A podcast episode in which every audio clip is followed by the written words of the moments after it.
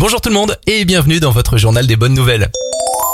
Les fans de Johnny sont aux anges. Laetitia Hallyday vient d'annoncer la sortie d'un nouvel album posthume de la star ainsi qu'un coffret comprenant un documentaire vidéo sur son dernier road trip. Alors pour découvrir deux sortes d'hommes, le nouvel album de Johnny, il faudra patienter jusqu'au 9 octobre. Le coffret arrivera lui le 23 octobre prochain. Une start-up californienne vient de créer une batterie de téléphone éternelle. Alors non, ce n'est pas une blague. L'entreprise travaille actuellement sur une nouvelle génération de batteries composées de nanodiamants qui ont la particularité de s'auto-recharger.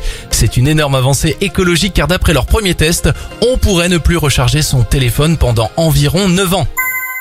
Le géant de la cosmétique Nivea œuvre aussi pour la planète actuellement. Depuis plusieurs semaines, la marque teste un système de bornes de recharge de gel douche en Allemagne. Pour limiter la consommation de plastique et d'emballage, il suffit de venir dans le magasin avec sa bouteille et de la remplir. À terme, Nivea aimerait développer cette idée dans le monde entier.